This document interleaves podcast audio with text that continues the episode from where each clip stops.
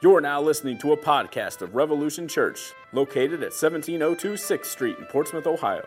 Revolution meets on Sunday evenings at 6 p.m.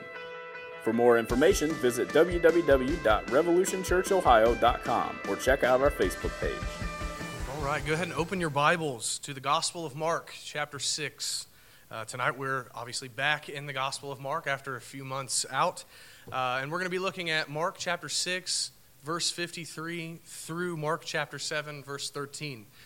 And this evening, I'll be preaching to you about legalism and the doctrine of Christian liberty, also known as the doctrine of the liberty of conscience. Um, and this is honestly one of my favorite things to preach about. Um, I, I love this doctrine of Christian liberty, and I probably love it so much because I was raised in a very legalistic church. And understanding this doctrine radically changed how I perceive Christianity. Now, when I say legalism, I know not all of you are, not all of you are big theology nerds. Uh, you should know that that word, legalism, I'm going to use it a lot this evening. It can mean a few different things, but I think primarily it gets used two different ways.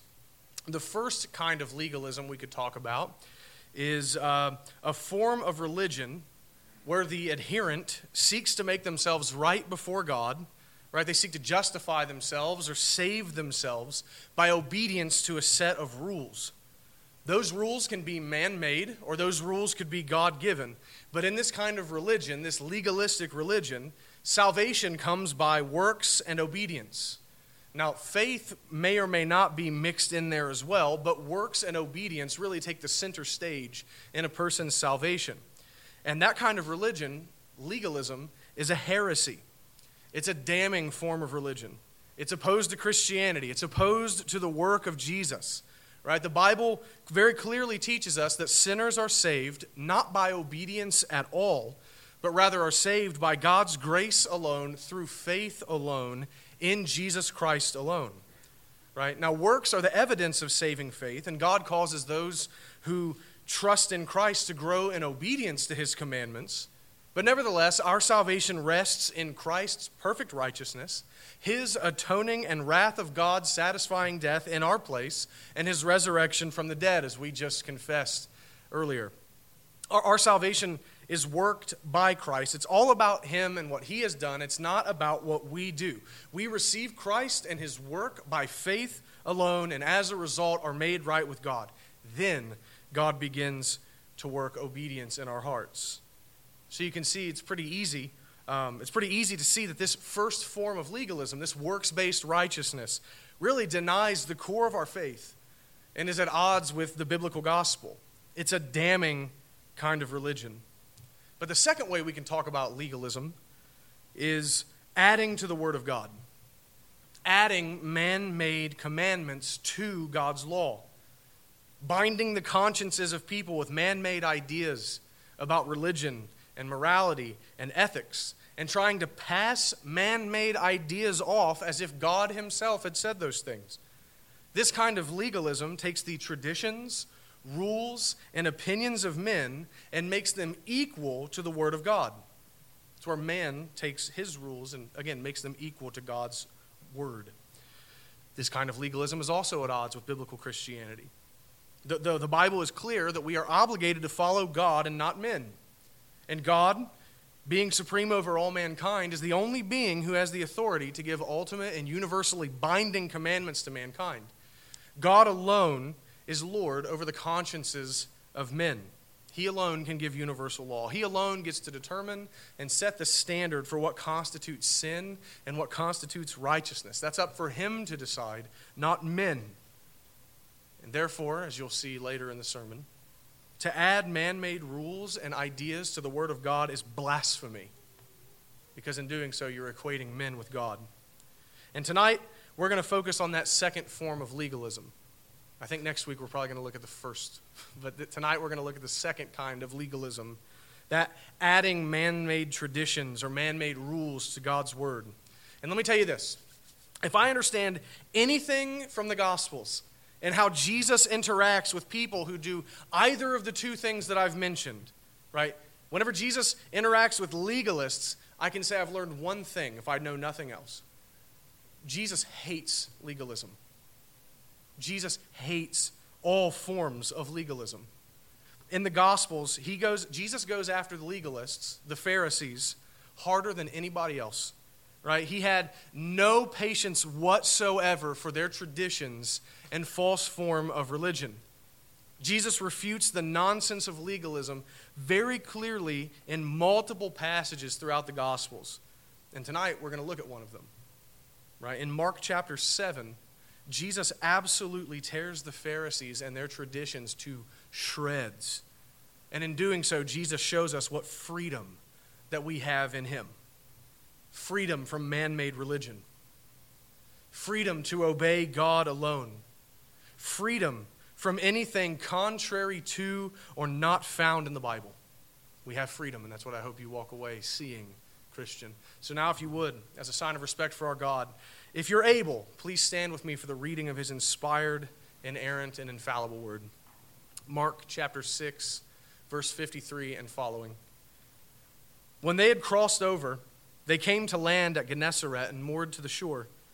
And when they got out of the boat, the people immediately recognized him, that's Jesus, and ran about the whole region and began to bring the sick people on their beds to wherever they heard he was. And wherever he came, in villages, cities, or countryside, they laid the sick in the marketplaces and implored him that they might touch even the fringe of his garments. And as many as touched it were made well. Now, when the Pharisees gathered to him with some of the scribes who had come from Jerusalem, they saw that some of his disciples ate with hands that were defiled, that is, unwashed. For the Pharisees and the Jews do not eat unless they wash their hands properly, holding to the tradition of the elders. And when they come from the marketplace, they do not eat unless they wash. And there are many other traditions that they observe, such as the washing of cups and pots and copper vessels and dining couches. And the Pharisees and the scribes asked him, Why do your disciples not walk according to the tradition of the elders, but eat with defiled hands? And he said to them, Well did Isaiah prophesy of you hypocrites, as it is written, This people honors me with their lips, but their heart is far from me. In vain do they worship me, teaching as doctrines the commandments of men. You leave the commandment of God and hold to the tradition of men. And he said to them, You have a fine way of rejecting the commandment of God in order to establish your tradition.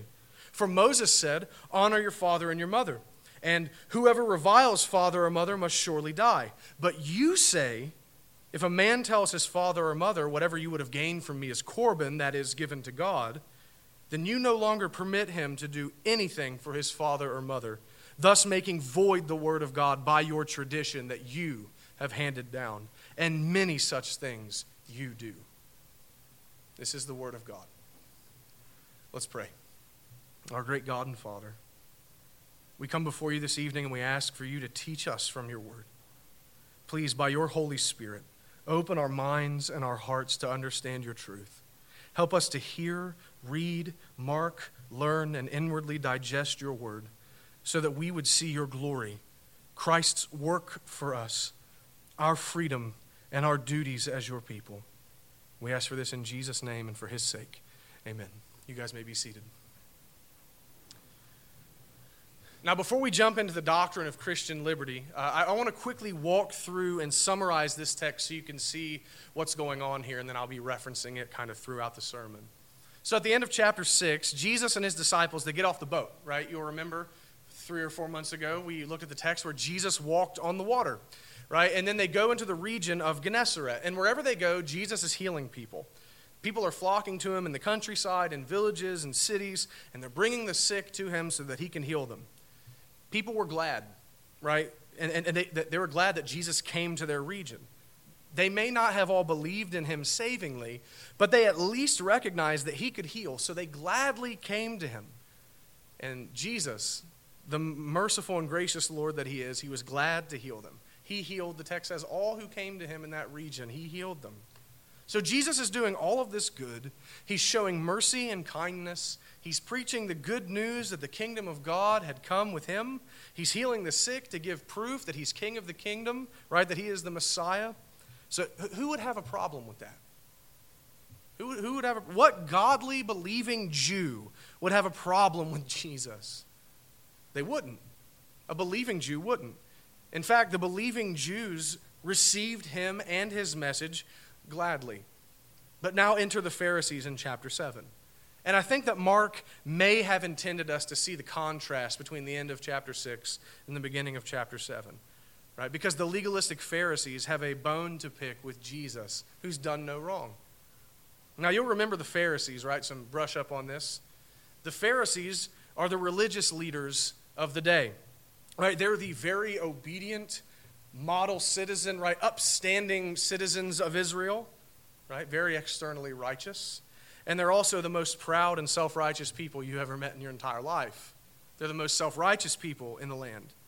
They were legalists in both senses of the word that I, I, told you earlier.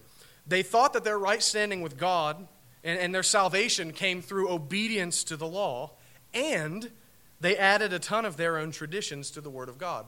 The, their oral tradition, I believe it's called the halakha in Hebrew. Um, they, they had a ton of rules, guys. They, probably more rules than, than most of us realize. Um, th- this is a little bit anachronistic, um, but I, I, got online this past week and, and I looked up what's called the Talmud. Right, so this is a bit anachronistic. The Talmud was made after Jesus' time. But the Talmud is a collection of all the Jewish rabbinical traditions and expositions of those traditions. And I found a comprehensive set of the Talmud and it was 74 volumes long. Big, thick books on all their traditions.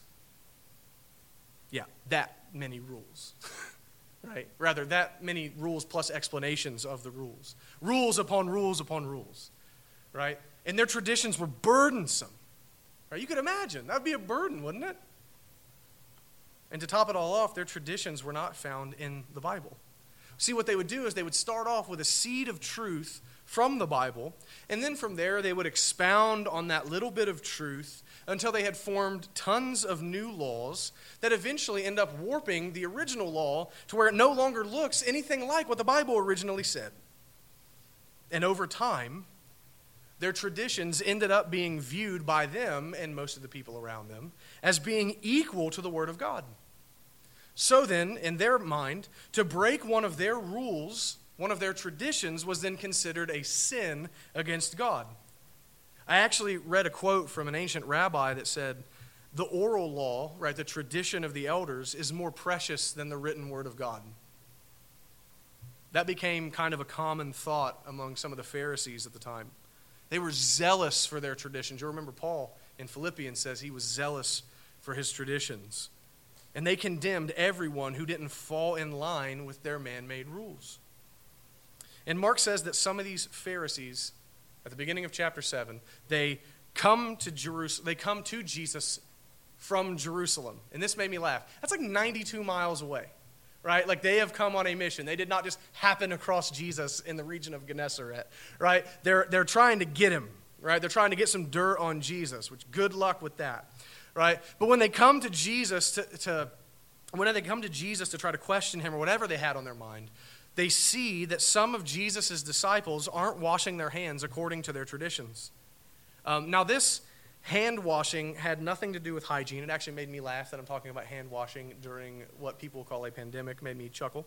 Uh, it has nothing to do with hygiene. Uh, it was a ritual, right? Uh, it was a ceremony that the Pharisees had conjured up that they claimed was based on a law in the book of Leviticus.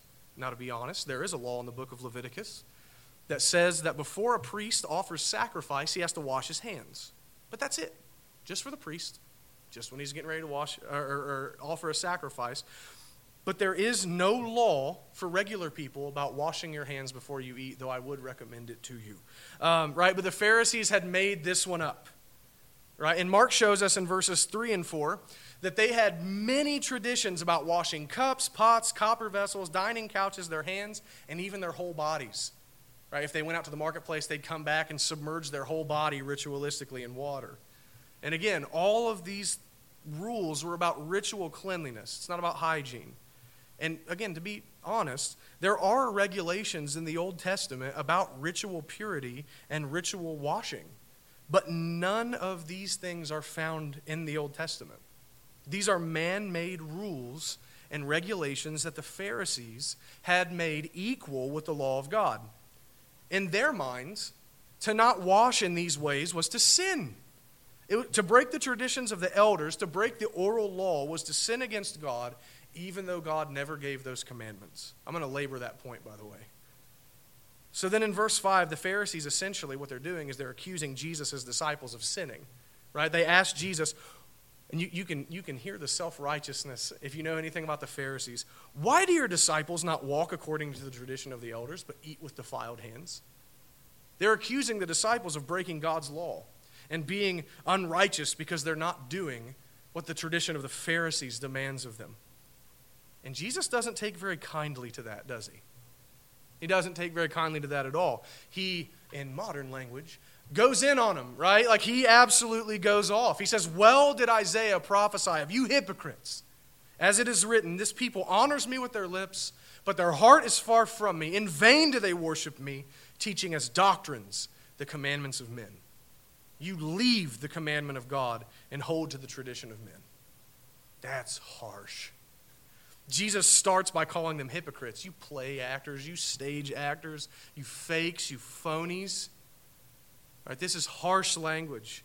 They say high, good things about God and they claim to love God, but in reality, Jesus says they don't know God and they don't love Him at all. And why does Jesus say that? Well, look at what they do.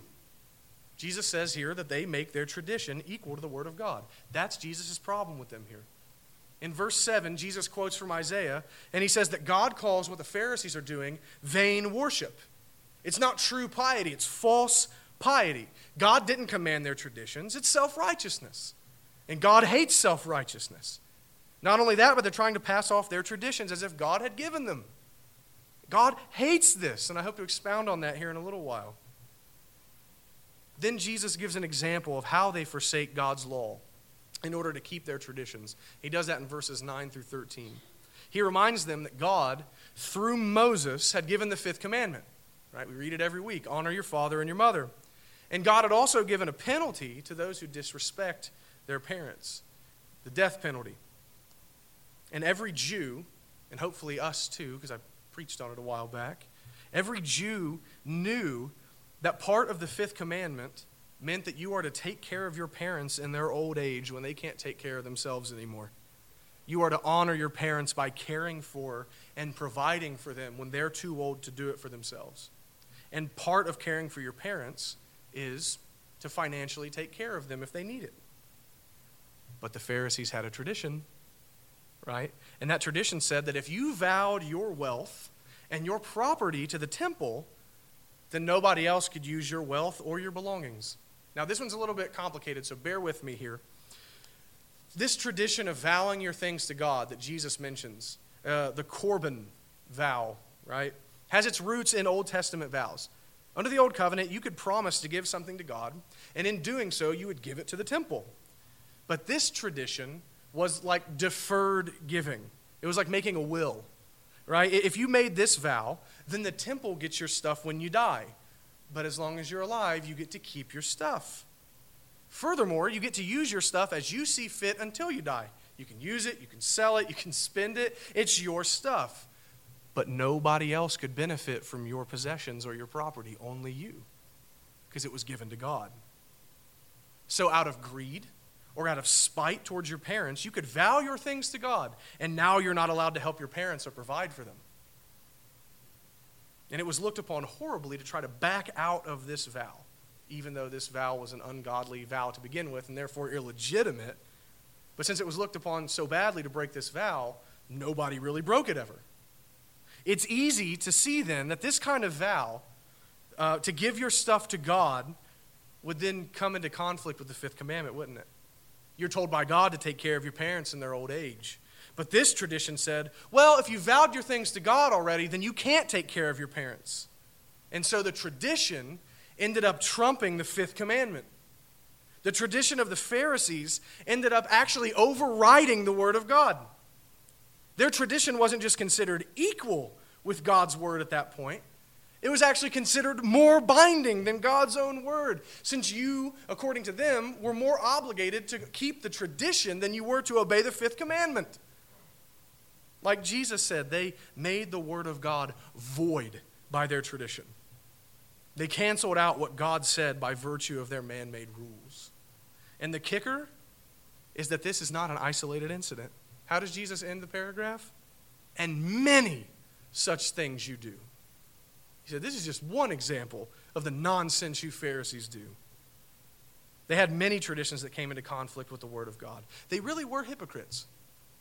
They really were hypocrites. They loved their rules and their ceremonies and their traditions more than they loved God and obedience to Him. That's why they're hypocrites. They say they love God, but really they love their man made tradition.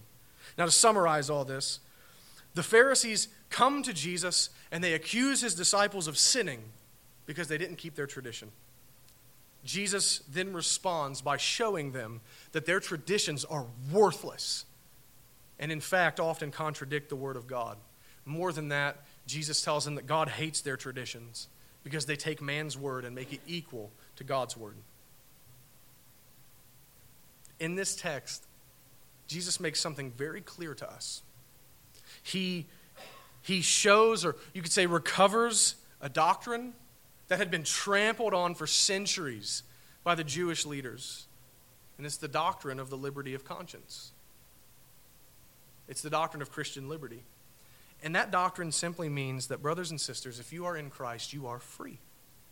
Jesus has set us free. But how are we free in Christ? Right? How has Jesus, what are the ways that Jesus has set us free? What I'm going to do is I'm going to remind you of two ways Jesus has set you free, and then you're going to see how those two ways then lead into what this text is about. Right? So bear with me for a minute because they all go together. First, Jesus has set his people free from our guilt and our condemnation.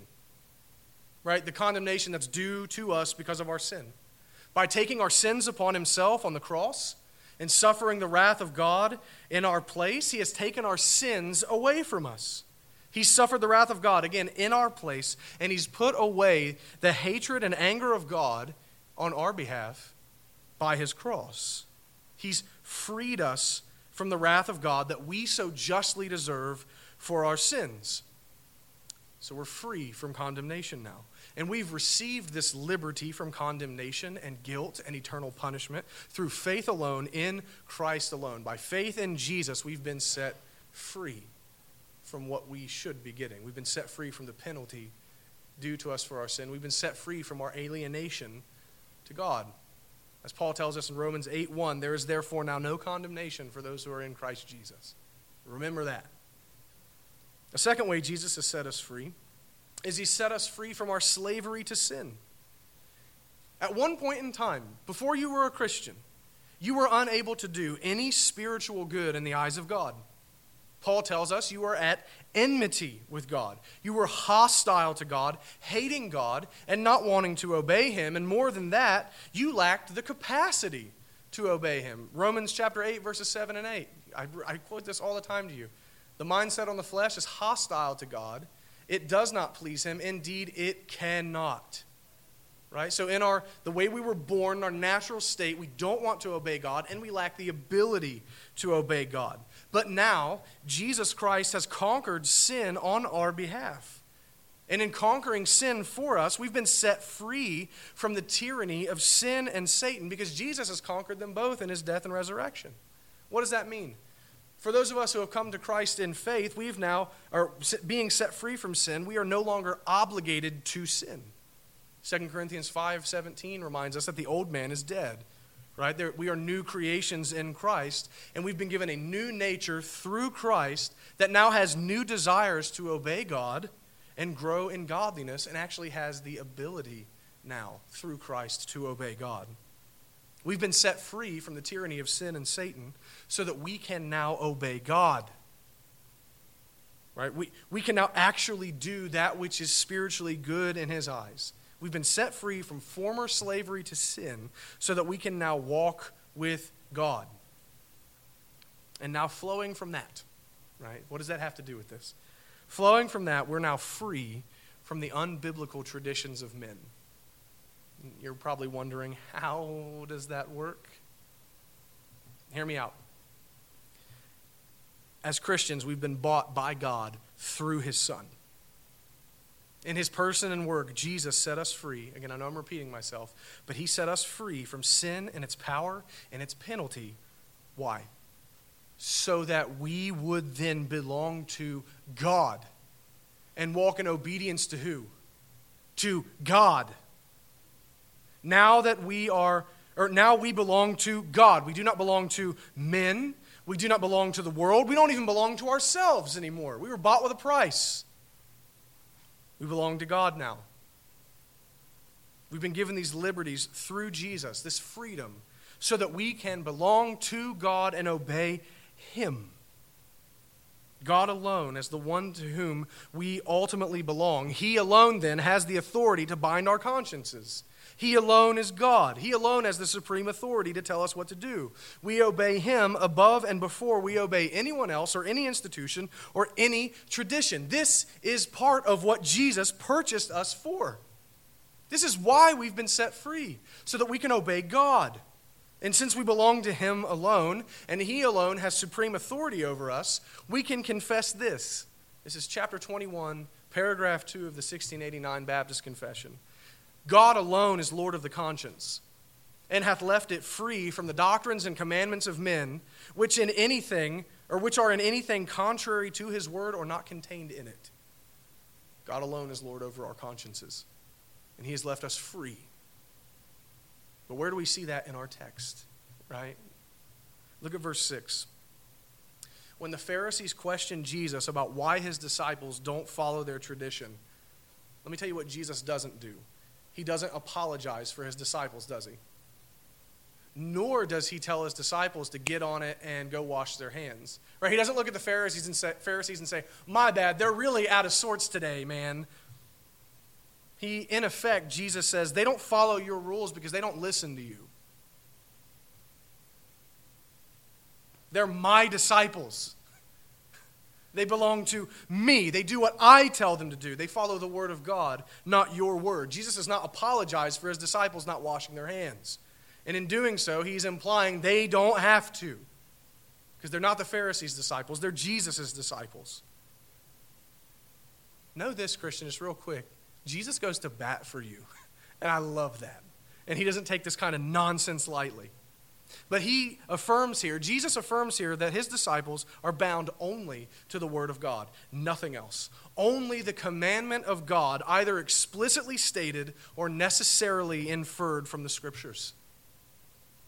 This is Jesus, if I could be so bold as to say this. He is stating the doctrine of sola scriptura, Scripture alone. Scripture alone is the only infallible rule of all faith and obedience for the people of God. Put another way, if God hasn't said it, then you don't have to believe it or obey it. Christian, you're free. You're free in Christ. You are free from any doctrines or opinions of men that are not contained in the Scriptures, and you are especially free from anything that contradicts the Word of God. God alone is supreme. He alone is Lord. He alone can bind your conscience and tell you what to do in matters of faith and practice. You are free to ignore everyone else. Let me make a quick note to you. If you are free and bound to God alone in this way, now you have responsibility then. It is therefore a sin for you to allow yourself to have your conscience bound by anything other than the Word of God. To blindly, and when I say blindly, I mean without asking for Scripture and an explanation of Scripture as proof for what someone is saying to you. If you blindly accept what someone tells you that God demands of you, that is morally unacceptable. It's absolutely unacceptable. Even if that person is me or Pastor Steve or anyone else who claims to be in, in authority over you. And why is it unacceptable for you to do that? Why is it a sin for you to blindly take what people are telling you? Because Jesus here tells us that we are to be a people who are governed by the Word of God above all other things. It is then a show of disloyalty to God to blindly accept any commandments. You need to be a good Berean and search the scriptures to see if it's in there. An old phrase I used to say often when I first learned about this doctrine was sola scriptura or shut up. And I probably said that to a few people with a tone I shouldn't have said it to. There's a nicer way to put it. But you need to get that concept at least in your bloodstream. When someone comes to you claiming that God demands something of you, you need to hand them the book, the Bible, and say, First, you need to show me where God has said that. And if they can't, you are free to ignore them. Praise God. Now, let me continue on by getting a little more negative here with this doctrine. In light of the liberty that we have in Christ, that he tells us about in this passage, it is a sin to try and bind someone's conscience apart from the Word of God. It's a sin for you to blindly obey somebody, and it's a sin for you or anybody else to try to bind your conscience apart from the Word of God. It is a sin to try and rob someone of the liberty that they have in Christ. It's kind of warm in here, isn't it? Or maybe I'm just getting very angry because I hate legalism. It's probably a little bit of both. Anyway, it's a sin to give a commandment and treat it as supremely authoritative and binding on another Christian if God Himself has not given such a commandment. Jesus actually implies that such a thing is blasphemy. He says in verse 7 that to do this is to treat man's commandments as if they were God's word. And what do we know, if anything else? To equate human beings with God is blasphemy. To equate men with God is blasphemy. And that is exactly what legalism always does. It makes men equal to God. And that was one of Jesus' biggest problems with the Pharisees. Again, they claimed their traditions were from God Himself, but they weren't. It's blasphemy. To take man made rules and equate them to God's Word is to fundamentally deny the creator creature distinction and blur the lines between God and man. To take human rules and treat them as if they came from the mouth of Almighty God is to fundamental, or, or rather, to make man equal with God. And this is essentially no different than what the devil did in the Garden of Eden when he claimed to Adam and Eve that his words were of equal authority with God's. It's no different, it just comes in a new package. God is God, and he alone can give commandments that are morally and universally binding. Not only that, but the commandments of men don't stay equal to God's word for long, do they? They don't stay equal for long. Eventually, the tradition becomes more important than the word of God. We saw this explicitly in verses 9 through 13. The Pharisees' traditions weren't just considered equal with God. Once they really got a foothold in the lives of the Pharisees, the traditions eventually went beyond and made void the Word of God. Verse 9 says that they build and put their tradition in place of the law of God. As I said earlier, the Jewish thought of that time was that the tradition was more important than the written word. So you can see there, they didn't stay, their tradition and God's word didn't stay on equal footing for long. So, brothers and sisters, see this here. And we can apply this to the Roman Catholic Church. We can apply this to redneck churches in the Bible Belt. Know this there can only be one ultimate authority in your life. There cannot be two equally ultimate authorities like Scripture and tradition. And I say that because eventually, here's what's going to happen. Eventually, man's word and God's word are going to come into conflict. And why do I know that's going to happen? Because human beings are fallible and can and do make mistakes. And whenever man's tradition or man's opinion comes into conflict with the Word of God, you're going to have to make a decision. You're going to have to choose between the two Scripture or tradition, God or men. And whichever one you choose has just become your ultimate authority. When the two contradict, the one you pick now is your ultimate authority because you just chose one over and against the other. Whichever one of the two you choose, you have just chosen to override and overrule the other one. There can only be one ultimate authority, and I pray that you will always choose the Word of God. Now, some legalisms, I want to I want to be fair. Some legalisms might start with what appears to be a good intention. You ever experienced that? Like a, a, a good intention legalistic rule? Here's what I mean. Here is the logic, and it's actually in, it's, it's eerily similar to the logic of the Pharisees. Here it is. If, if you obey our tradition, then you won't disobey God's law. And we want you to obey God's law. So if you obey what we're telling you to do, then you will certainly never even get close to disobeying God's law. Let me give you some examples from my life. God says it's a sin to get drunk. Amen? He does. So the new rule then is don't ever drink alcohol. Why? Because if you never drink at all, you'll never disobey God's law and get drunk. If you keep our rule, you'll certainly keep God's rule. Seems fair enough. Another example God says it is a sin to entice someone sexually unless that person is your spouse. And much of today's dancing is sexually charged. So the new rule is you can't dance. Because if you never dance at all, then you'll certainly never dance inappropriately and therefore break the law of God about being sensuous person. I almost said woman, because that's usually the person being sensuous in our culture. Anyway, not always, but with the dancing, you've seen the videos. Anyway, music videos. Um, a third example. It's okay to laugh. Legalism's dumb. Um, God says that we are not to think like the world. Amen? Be not conformed to this world, be transformed by the renewing of your mind. And much of the stuff that we see on television and in movies is full of worldliness that can affect your worldview and cause you to think more like the world instead of thinking after God's own thoughts. So the new rule is you can't watch TV or movies. Because if you don't watch television or movies, then you won't be tempted to think like the world. You get the idea. We could, we could do this all night, man. like, really, we could do this all night. And I'm sure if I don't have all of them, then you can help me think of more. And it can seem like those legalisms have good intentions, don't they? For real, like it sounds like they have good intentions. Because really, that, what they're going to claim is we want you to keep God's law. So if you keep our word, then you're going to keep God's word. But hear me out. That's actually spiritual arrogance wrapped in piety. That's spiritual arrogance wrapped in piety. Putting a fence around the law of God, which is what the Pharisees said they were doing. Putting a, by, by putting a fence around the law of God, mere men are trying to do the work of God the Holy Spirit.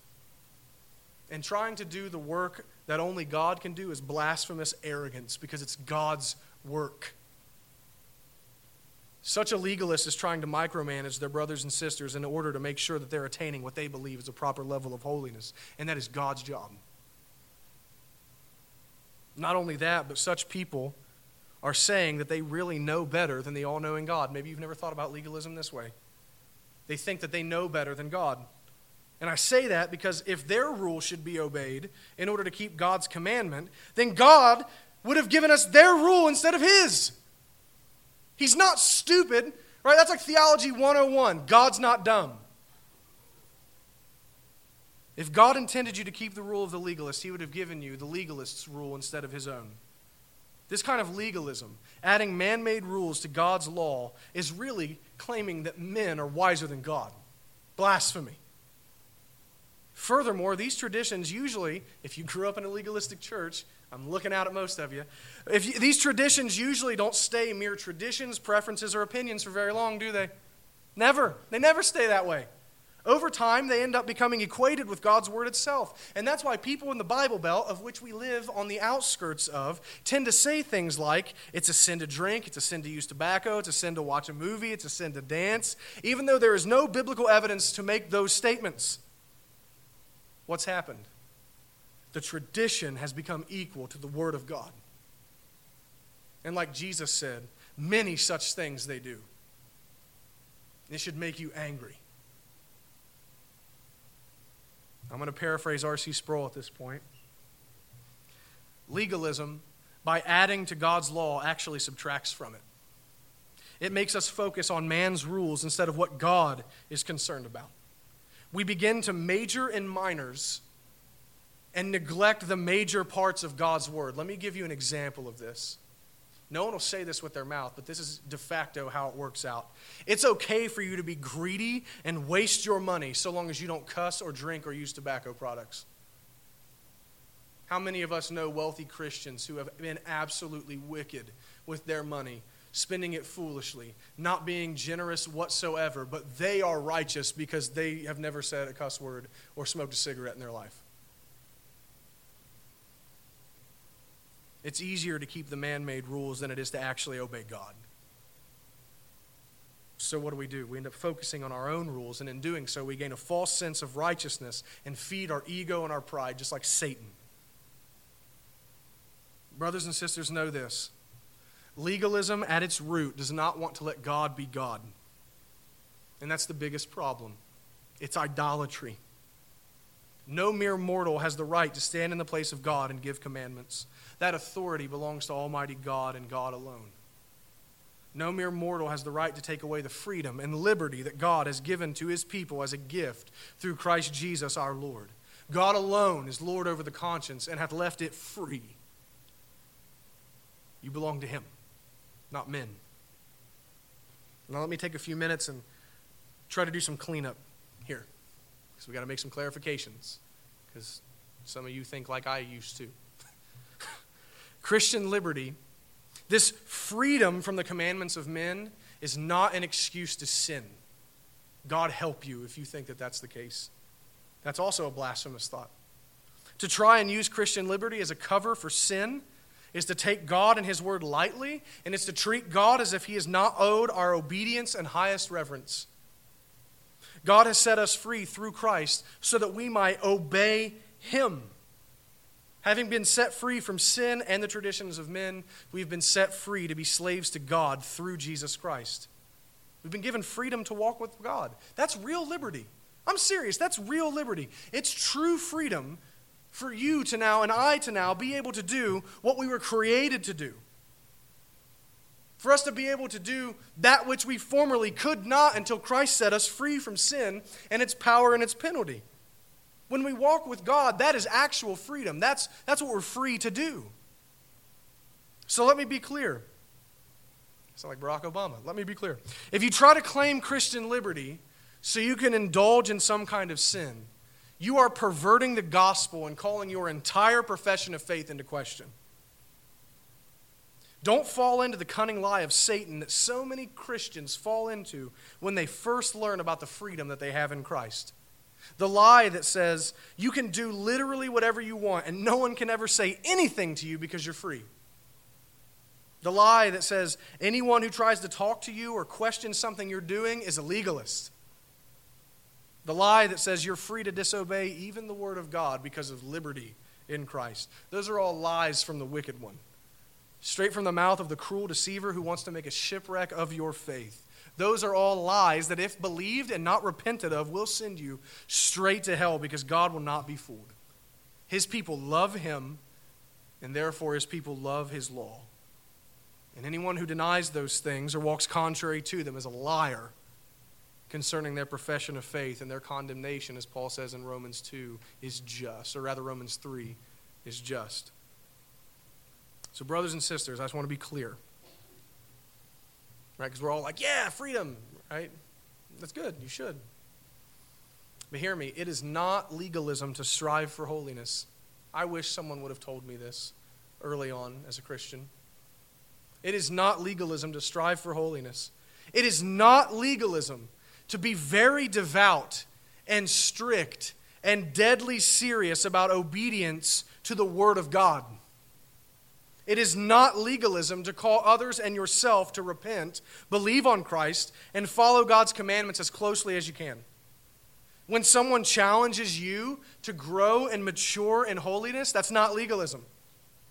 It's not legalism if a brother or sister makes you uncomfortable by challenging you on a practice that you're doing.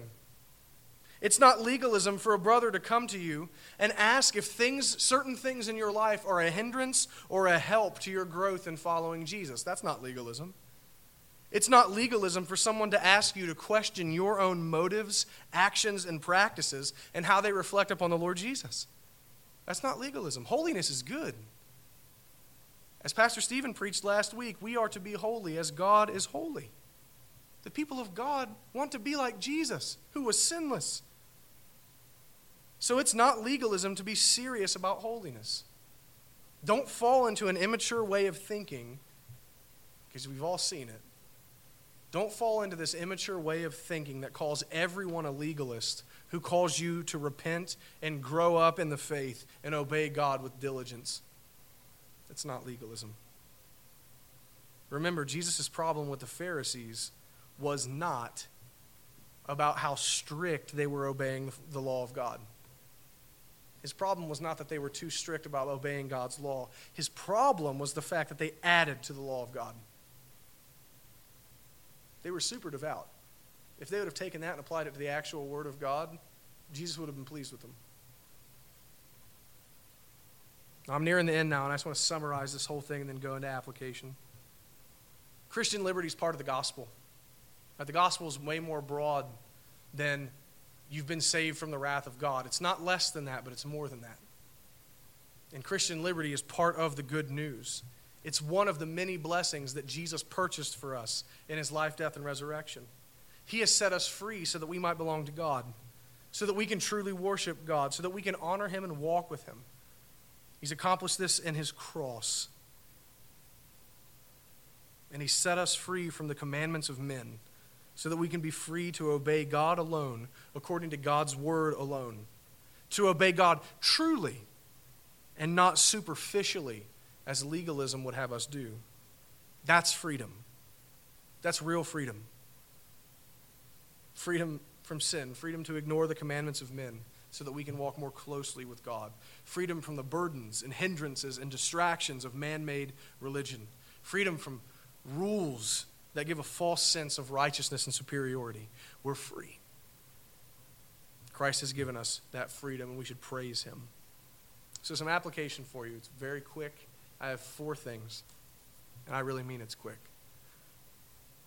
If you have, first, if you have either outwardly or inwardly been condemning others for not following your personal scruples, your extra biblical or unbiblical traditions, you need to repent what you're doing, even if it's not to their face, even if it's just in your heart, or maybe even behind their back, if you're condemning them for not following your scruples, you are no different than a Pharisee. And Jesus was certainly not pleased with them. You need to repent. And know this Jesus is ready to forgive and teach you by his word. Ask yourself this question seriously Am I a text based Christian, a Bible based Christian, or am I a tradition based Christian? And if you're the second, if you're a tradition based Christian, then you must repent and receive forgiveness from Christ who died to forgive even Pharisees. He saved Paul. He'll forgive you as well. Second, if you've been blindly following the, the traditions of men, not measuring the traditions of men against the Word of God, even if they're reformed men, you need to repent. If you've been blindly accepting a tradition, even a good tradition like the Reformed Baptist tradition or the much broader Reformed tradition, if you've been blindly accepting that, you need to repent. If you've been saying, well, since John Calvin said something, it must be true, you need to repent. I love John Calvin. I want to name a son Calvin if I ever get one.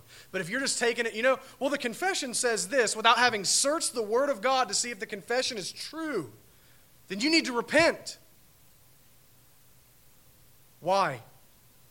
Because your allegiance is not primarily to God if that's what you're doing, it's to your tradition, even if it's a good one, even if it's true. You don't know it's true, though, because you've not been a good Berean to look in the Word of God to see if it's true. Therefore, your allegiance is in the wrong place. Pledge your allegiance to your king, not our tradition.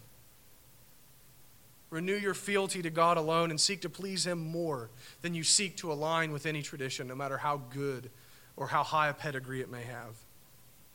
Third, if you've been using Christian liberty as an excuse and cover for cherishing or harboring some sin, you must repent. You need to recognize that you are perverting the freedom that Christ purchased for you, and really you're being an ingrate. You're abusing grace. You're being an ungrateful child. You need to repent and look to Christ and know that He died to forgive even the licentious. He's merciful. And lastly, Christian, I tell you this all the time rejoice. I love this. I'm going to tell you this all the time. Rejoice in the real liberty that Jesus has given you. That's cause to make your heart swell. You are free from sin and its power and its penalty. You are free from the rules and traditions of men. You are free to obey God alone. You should be glad over that. That should make you smile. This is your blood bought freedom. Happy 4th of July, right? Independence Day. As a person who has been born again, this is your birthright, this freedom. You were born a slave, but you were born again as a free man. Praise God for this blessing. So then, cherish and fight hard to maintain this liberty.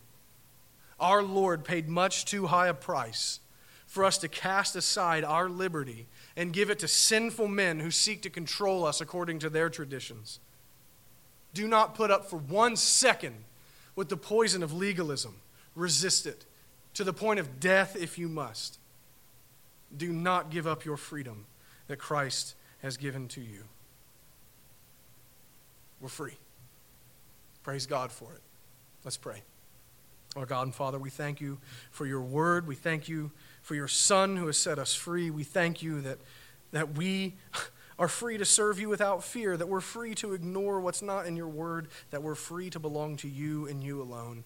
We praise you and we thank you. And we, we pray that you would help us to repent, that you would grant us repentance, rather, in any area, if we've been blindly accepting traditions, if we've been trying to put traditions on other people, whatever it may be that we've been doing.